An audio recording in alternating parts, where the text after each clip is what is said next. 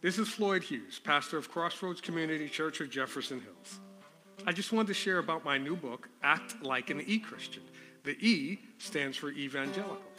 And despite what you may have heard, evangelical Christianity has nothing to do with politics. It has to do with the reason the body of Christ exists, sharing the gospel.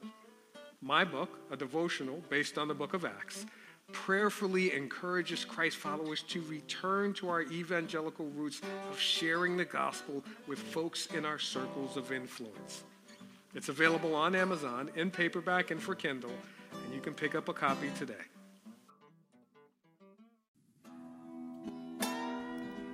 Thank you for listening to Crossroads Community Church of Jefferson Hills.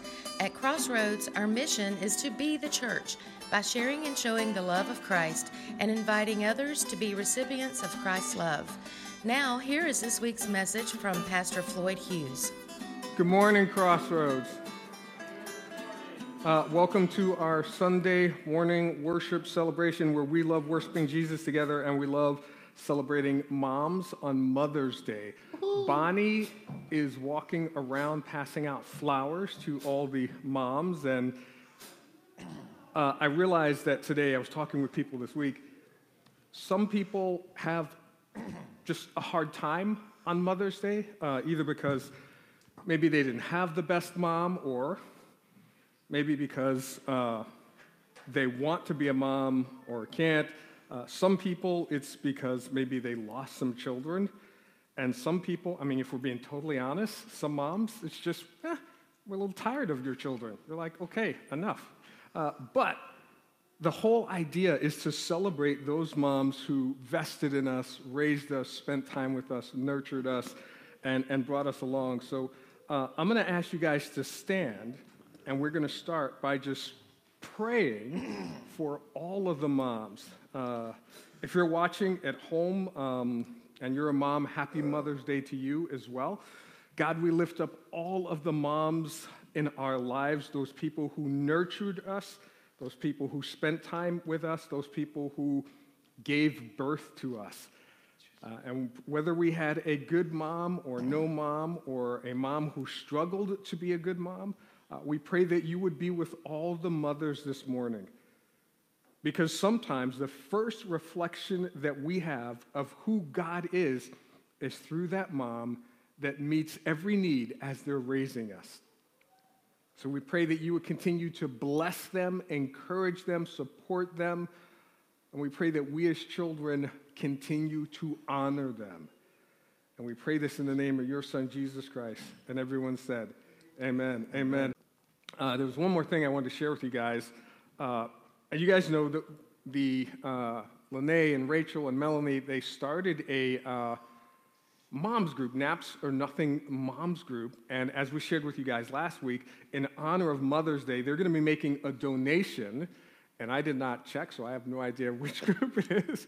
But they'll announce that, I guess, tomorrow. Uh, they're going to be making a donation to an organization that supports moms. And I shared this with them, so I'll share it with you guys as well uh, we do a podcast, uh, which is shocking that they agreed to that. Uh, but they agreed, so we do a podcast, and on our website, we get a lot of hits on our website. Uh, the second most searched place on our website is their podcast. All right. So people are like enjoying the content that they put out. So uh, I want to take a moment and just pray for them as well. God, we thank you so much that you allowed them to step forward uh, and embark on this journey to celebrate, honor, respect, encourage, and to lift up moms. And we pray that all of the moms, uh, whether they hear the podcast or not, that they just feel encouraged by this group and by the culture that they are creating. We pray that you would bless them as moms as well.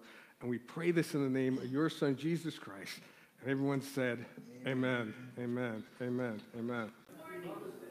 I had several interesting conversations this week with lots of people.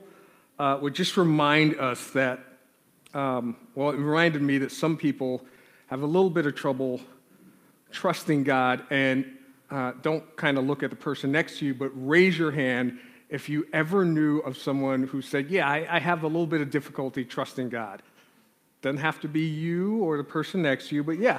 Uh, and there's a lot of reasons why.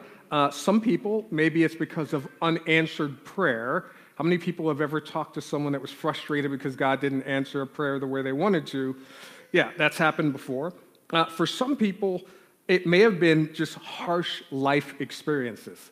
Like people who feel like, hey, since God allowed this to happen in my life, then why should I trust him with this, even though God may not have caused those circumstances, right? Even though those circumstances may be choices that we made or choices that other people made. Uh, but there's lots of reasons why people may have said, you know what, I, I, I'm having difficulty trust God. So today, I wanted to start our discussion looking at why we can trust God. That's not the focus of the discussion, but it's a big part because here's the thing God always keeps his word. Always. Well, what about the times when such and such doesn't matter? God always keeps his word. Well, what about all these prayers I lifted up? We may not get what we want, but God always keeps his word. Not just 100% of the time, 150 zillion percent of the time. God always. Now, we may not like some of the things that God keeps his word on, but God always keeps his word. So here's what I'm going to ask you to do turn to the book of Exodus, chapter 19. While you're turning there, uh, I want to put up another passage of scripture. So you turn to Exodus 19.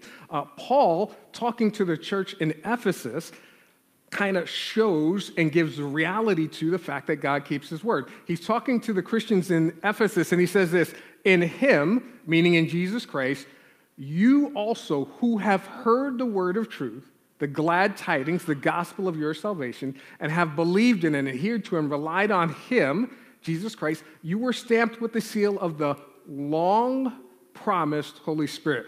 All that to say, Paul just says, hey, if you heard the gospel and you believed in it, put your faith and trust in what Jesus did on the cross, then God gives you the long promised Holy Spirit. God told his people a long time ago, right, that they would be able to spend eternity with him. The Holy Spirit is the promise that God made. Hey, for those of you who are doubting whether or not God is real, this is why I have a difficulty understand.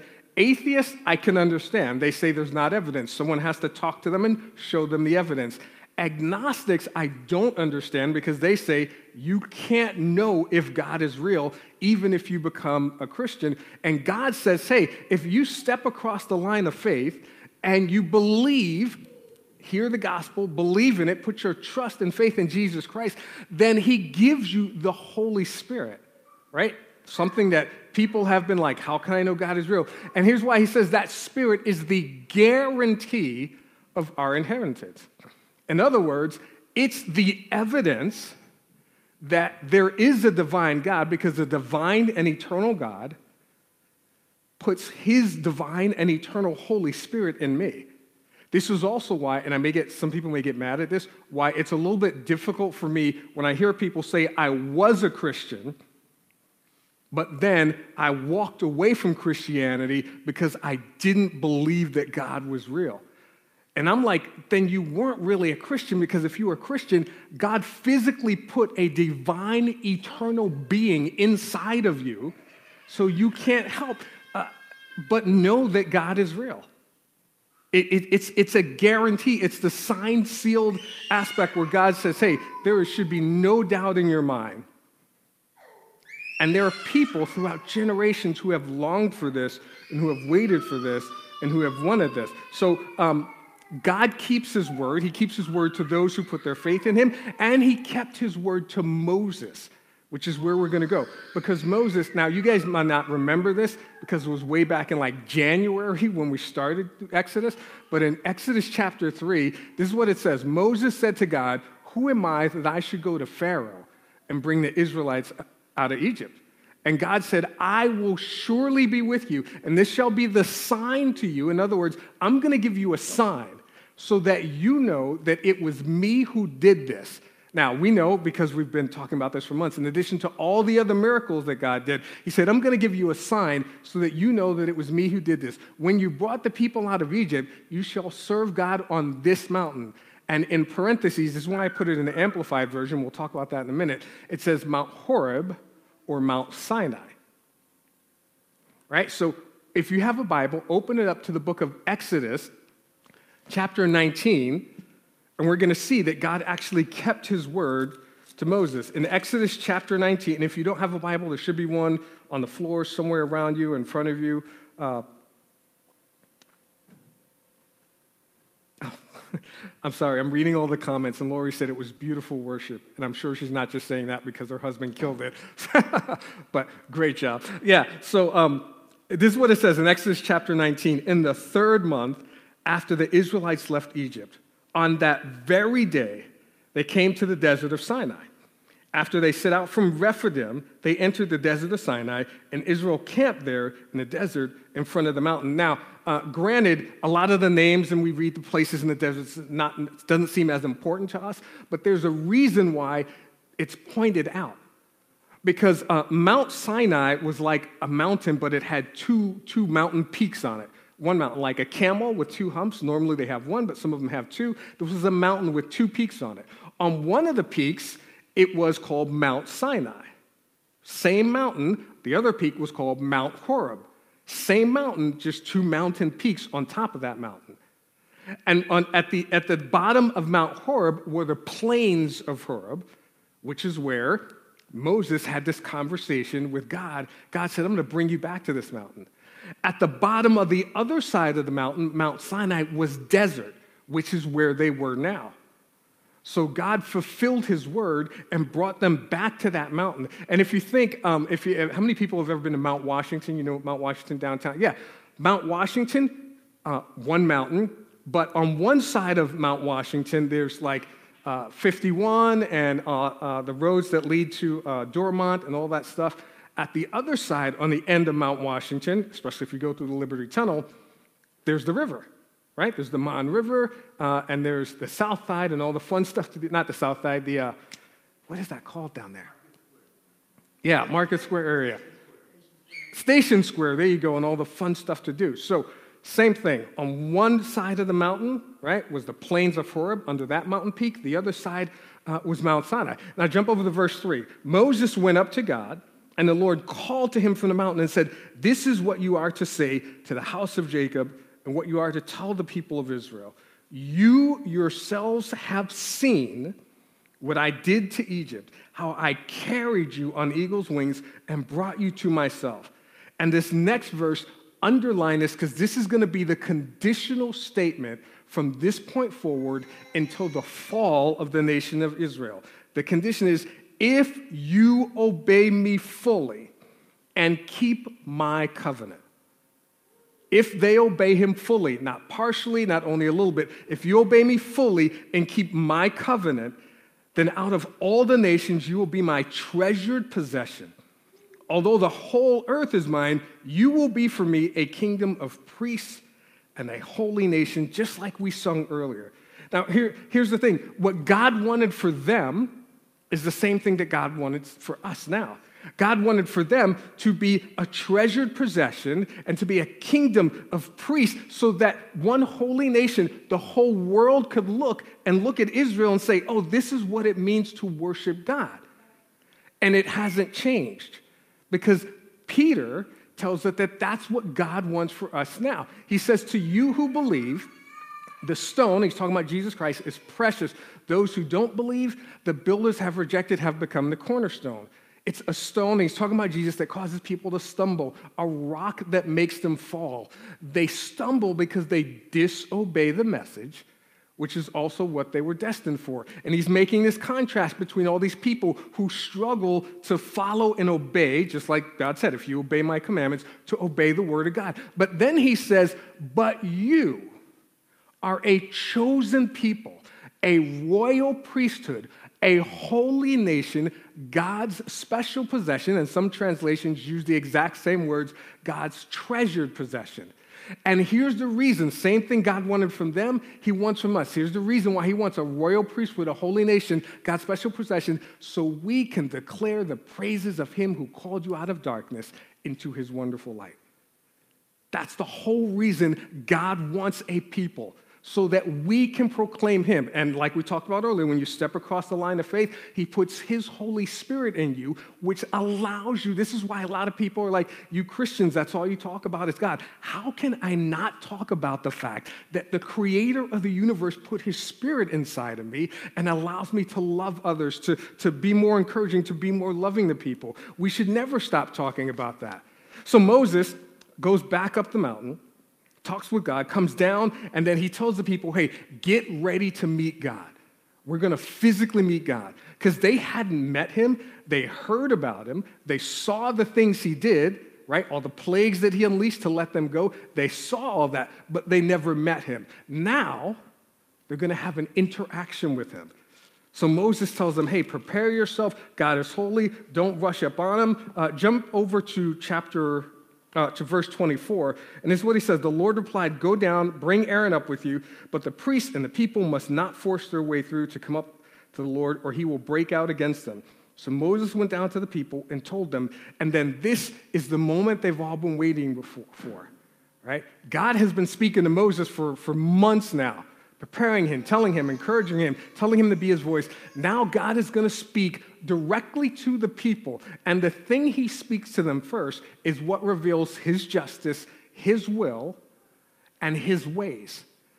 And the first thing he says to them is in verse 2, or excuse me, chapter 20 God spoke all these words I am the Lord your God who brought you out of Egypt, out of the land of slavery. You shall have no other gods before me. And this is where we get the Ten Commandments, because this is what that list is. It's literally the Ten Commandments. And the first thing he says is, hey, I'm the one who brought you out. So you would have no other gods before me. And the reason he says this is because they just came from a culture that worshiped multiple gods. They spent generations in a culture that worshiped multiple gods. So he's got to break all of the cultural conditioning that they've had. And so he's laying out to them hey, doesn't matter what you did in Egypt, this is what we're going to do now as I create you into a self sustaining nation. Then, verse 4, he says, You shall not make for yourself an idol, something to worship, in the form of anything in heaven above, or on the earth beneath, or in the waters below. You shall not bow down to them or worship them, for I, the Lord your God, am a jealous God punishing the children for the sins of the fathers to the third and fourth generation of those who hate me. And where it says punishing, it's not like God says, hey, Floyd, uh, you were a murderer, so your children and your grandchildren need to spend time in jail. It's actually a word that uh, uh, there's versions that use the word visiting the iniquities. And the concept is the things that I do are going to have consequences on my family. It's not that they're going to be punished for my sins, and God makes that clear in other places in the Bible. But the things that I do are going to have an impact. And then he says, but showing love to a thousand generations of those who love me and keep my commandments. Uh, and so he says this no, you're not to have any other idols. And a lot of versions will say, you know, I, I think the verbiage they use is no graven images. The idea that you don't create and carve or buy all of these idols that you worship. But the idea isn't that you just what you can make with your hands, it's what you make into. So we're not to make anything in the heavens above, we're not to make any people into idols that we worship, because if we start to, go back to rule number one no other gods besides Him. So we're not to make in our minds or create in our culture anything that we're going to fall down and worship as an idol. Then he says, verse 7 You shall not misuse the name of the Lord your God, for the Lord will not hold anyone guiltless who misuses his name. And some versions say, uh, No misuse of God's name. Other ones say, Don't take God's name in vain.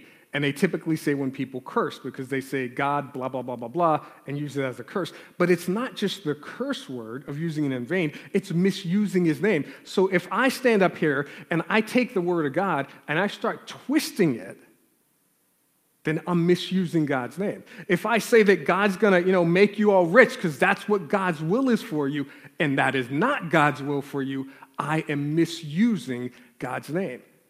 If I'm twisting to word of God to say this and this and this is true, and God says it isn't, I'm misusing God's name.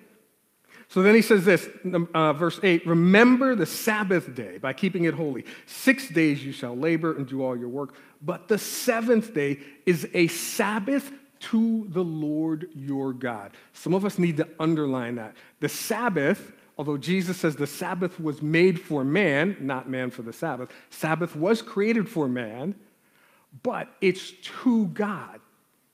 So, yes, on my Sabbath day, which is not Sundays because I'm busy, right? On my Sabbath days, I spend time just kick back and relaxing, but I also need to spend time with God.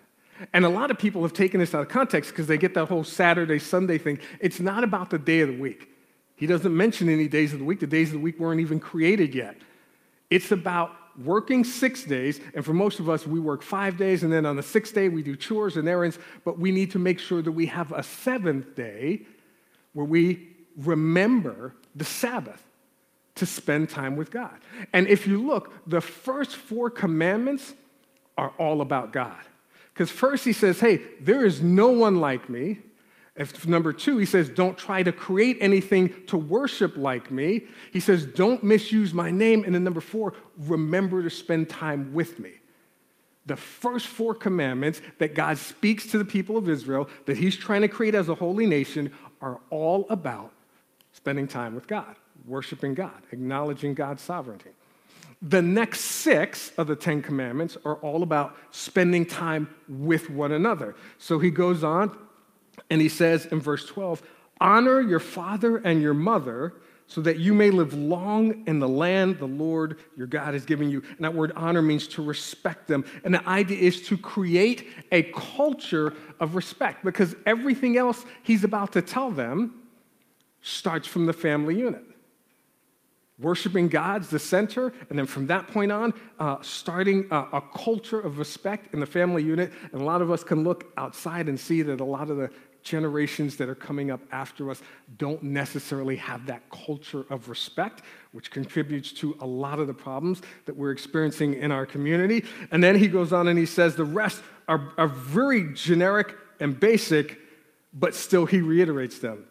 He says, You shall not murder, which literally in, in the Hebrew is no murder. And there's a difference between murder and killing. It doesn't say, Thou shalt not kill, it says no murder because there are times when God gives the people authorization and justification to take a life. Murder is the illegal taking of an innocent life without authority, without justification. He says you're not supposed to do that. This is all about how you're interacting with your community because Jesus takes it one step further and says, hey, if you hate your brother in your heart, it's just like murdering them. It's just like seeing them as dead to you right? Uh, and then after that, he says, You shall not commit adultery, uh, so no adultery. Uh, he says, You shall not steal, so no stealing.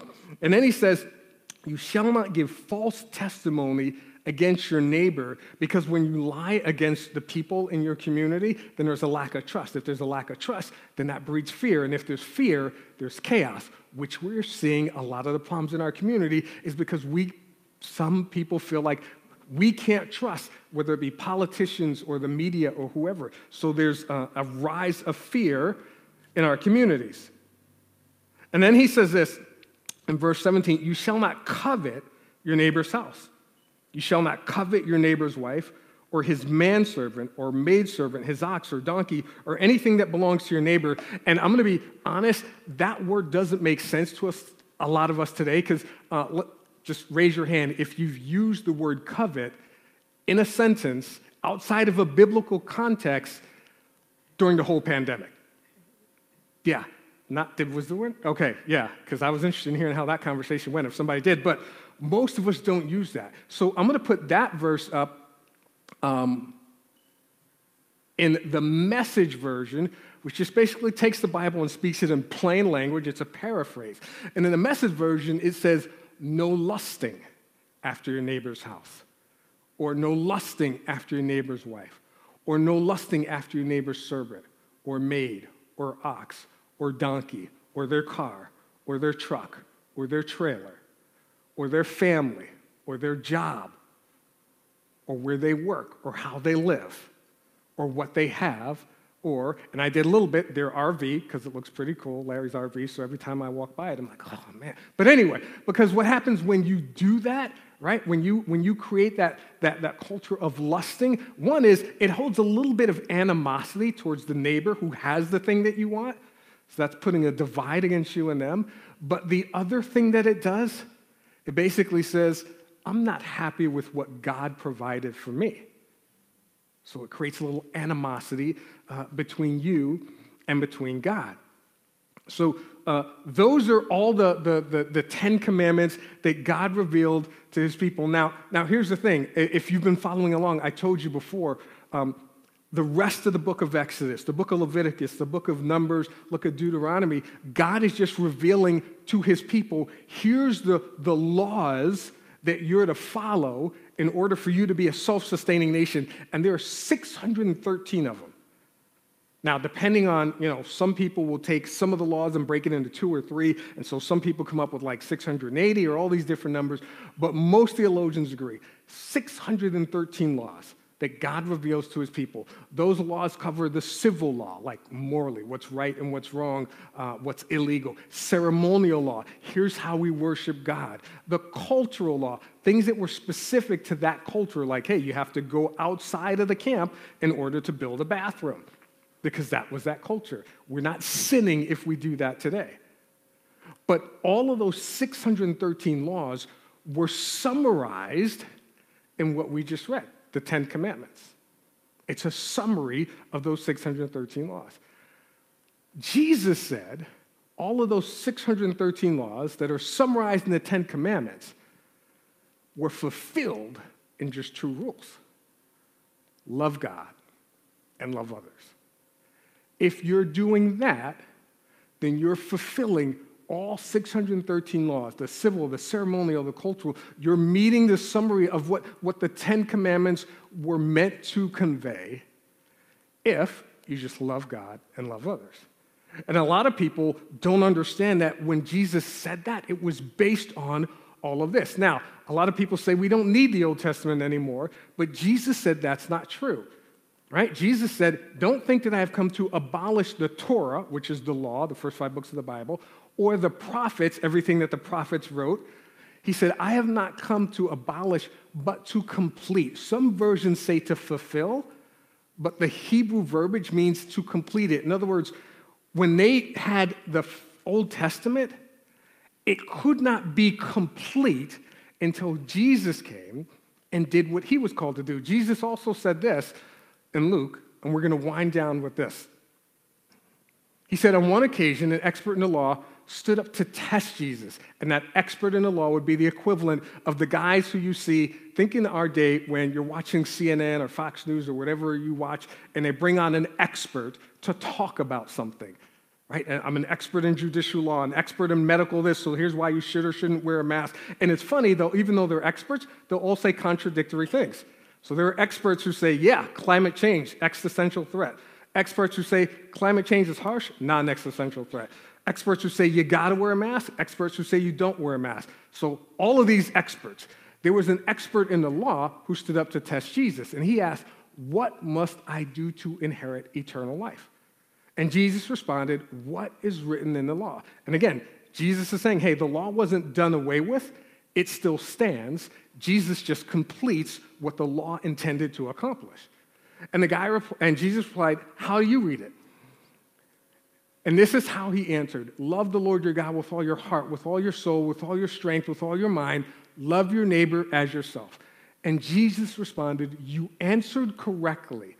Do this, and you will live. The this is love God and love your neighbors. And this is an important question because Jesus gives an important answer. According to Jesus, one is not separate from the other.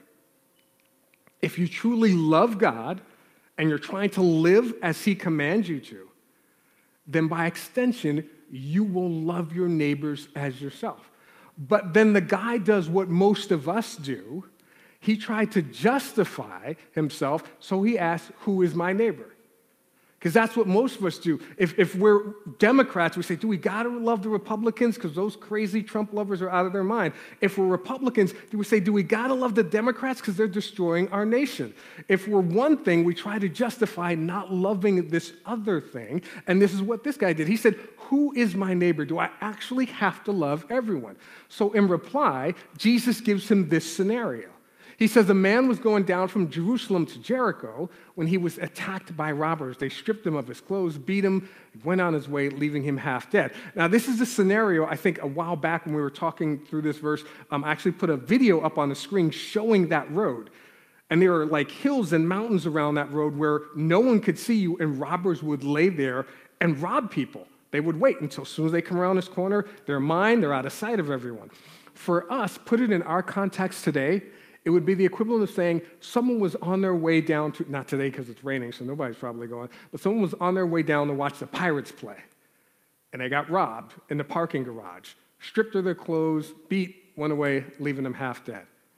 Think of it today or, or last night. Someone was down on their way to the south side just to go hit all the bars, and they got robbed, stripped of their clothes, beat, and went on their way, leaving them half dead. Someone was on their way to Kennywood and then in the parking lot, they got beat, stripped of their clothes, and left dead. The idea was Jesus was giving them an everyday situation that they could identify with. And this is what Jesus said. He said, A priest happened to be going down the same road, and when he saw the man, he passed by on the other side. So too, a Levite, when he came to the place and saw him, passed by on the other side. The reason Jesus picked a priest and a Levite is he was trying to show them that the people that you think are responsible for the morality of your culture didn't stop to help him. So if he was talking to us today, he might say there was a famous actor who saw the guy, but he just crossed over on the other side. Because for most people today, that's who they think is responsible for the morality in our culture. Or it could have been a TV evangelist, saw him, but then crossed by on the other side. Or it could have been your favorite Fox News or your favorite CNN announcer, because for most of us, we allow the news to, to, to, we think that the news is what is responsible for our morality, but then they walk by on the other side. Or if you're like me, your favorite Instagram, YouTube, or TikTok influencer, if you don't know what that is, don't worry about it. They crossed by on the other side. Jesus was showing him that, hey, the people that you think are responsible for creating the level of morality in your culture, they walked by on the other side. But then he said, A Samaritan, as he traveled, came where the man was, and when he saw him, took pity on him. Now, we may not understand the context of a Samaritan, but think of whoever you are opposed to culturally or politically. So if you're a Democrat, think a Republican. Literally, if it was Trump, he would be thinking of Biden. If you're a Republican, think of a, a Democrat. If you're a, a, a, fan of, you know, supporting those people who take a stand and kneel for the national anthem, it's the person who didn't kneel for the national anthem. Whoever you're opposed to, he picked someone that they were opposed to morally and culturally and said, that's the person who stopped and took pity on him and showed him to be a neighbor.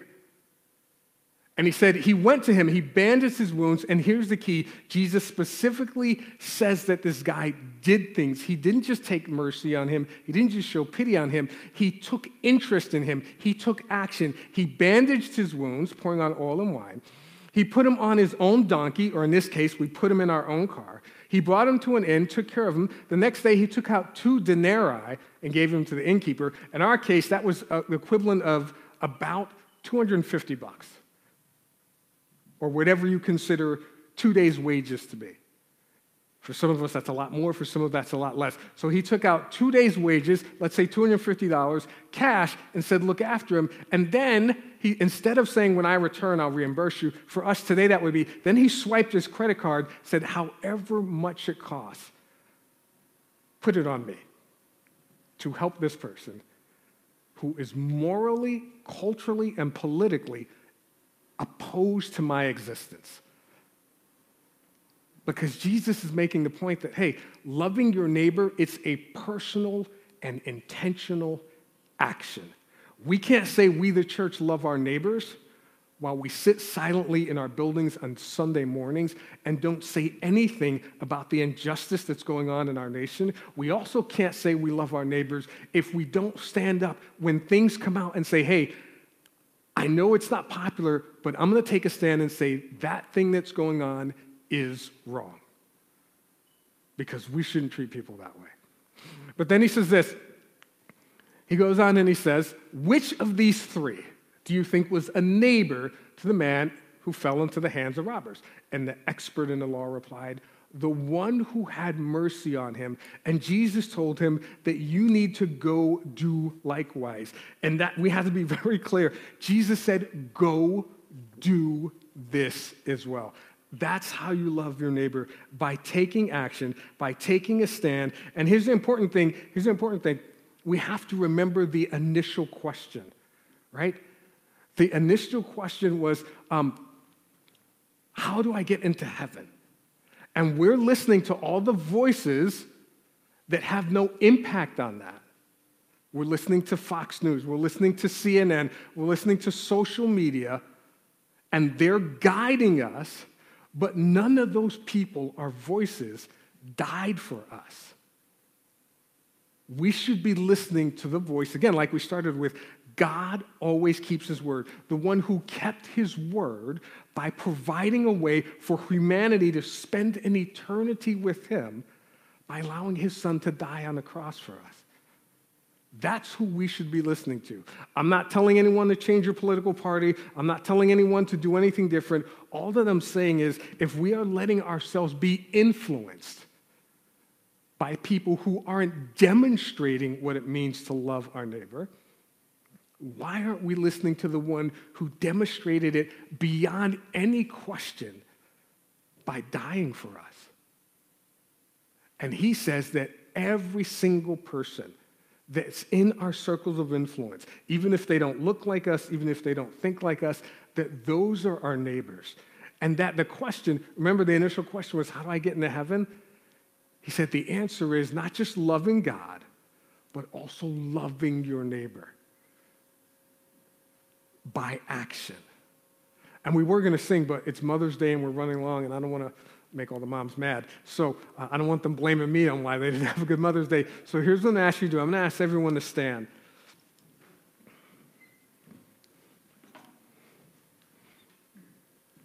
And I know this may be a little bit awkward, so I'm going to ask you, because we're, we're in this COVID environment. So, uh, whoever you came with in your circle of influence, just hold hands with them right now. And if you're not holding hands with other people, just, just, just do that virtual pretend that we are reaching out to them thing. Because this is, this is the point of Jesus' message. Hey, every one of us is a neighbor to every other one of us. Every one of us matters to God. Every one of us is who Jesus had in mind when he went to the cross for us. And every one of us, we're the kingdom of priests and, and, and the holy nation, the treasured people, that God wants us to show that to the world. And the only way that we do that is when we actively engage in loving others. So I'm going to ask you to bow your heads. God, we lift up your people. We pray that we would be true to your word. We pray that we would be a reflection of what it means to love one another we pray that when people see the body of Christ, that they don't see our politics, they don't see uh, our differences, they see your people banded together, loving one another. We also pray that they see us taking a stand for the truth, that we're not liberally denying your word, but we are boldly standing up for it and proclaiming it to a world that desperately needs to experience your love. And we take an additional just moment, God, to just praise you for all the people who you put in our lives who modeled that for us.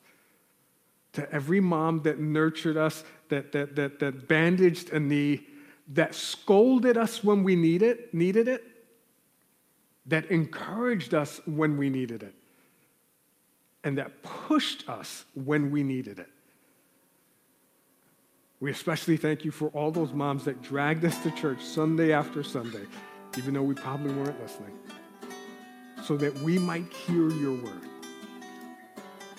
And we pray this in Jesus' name. Amen.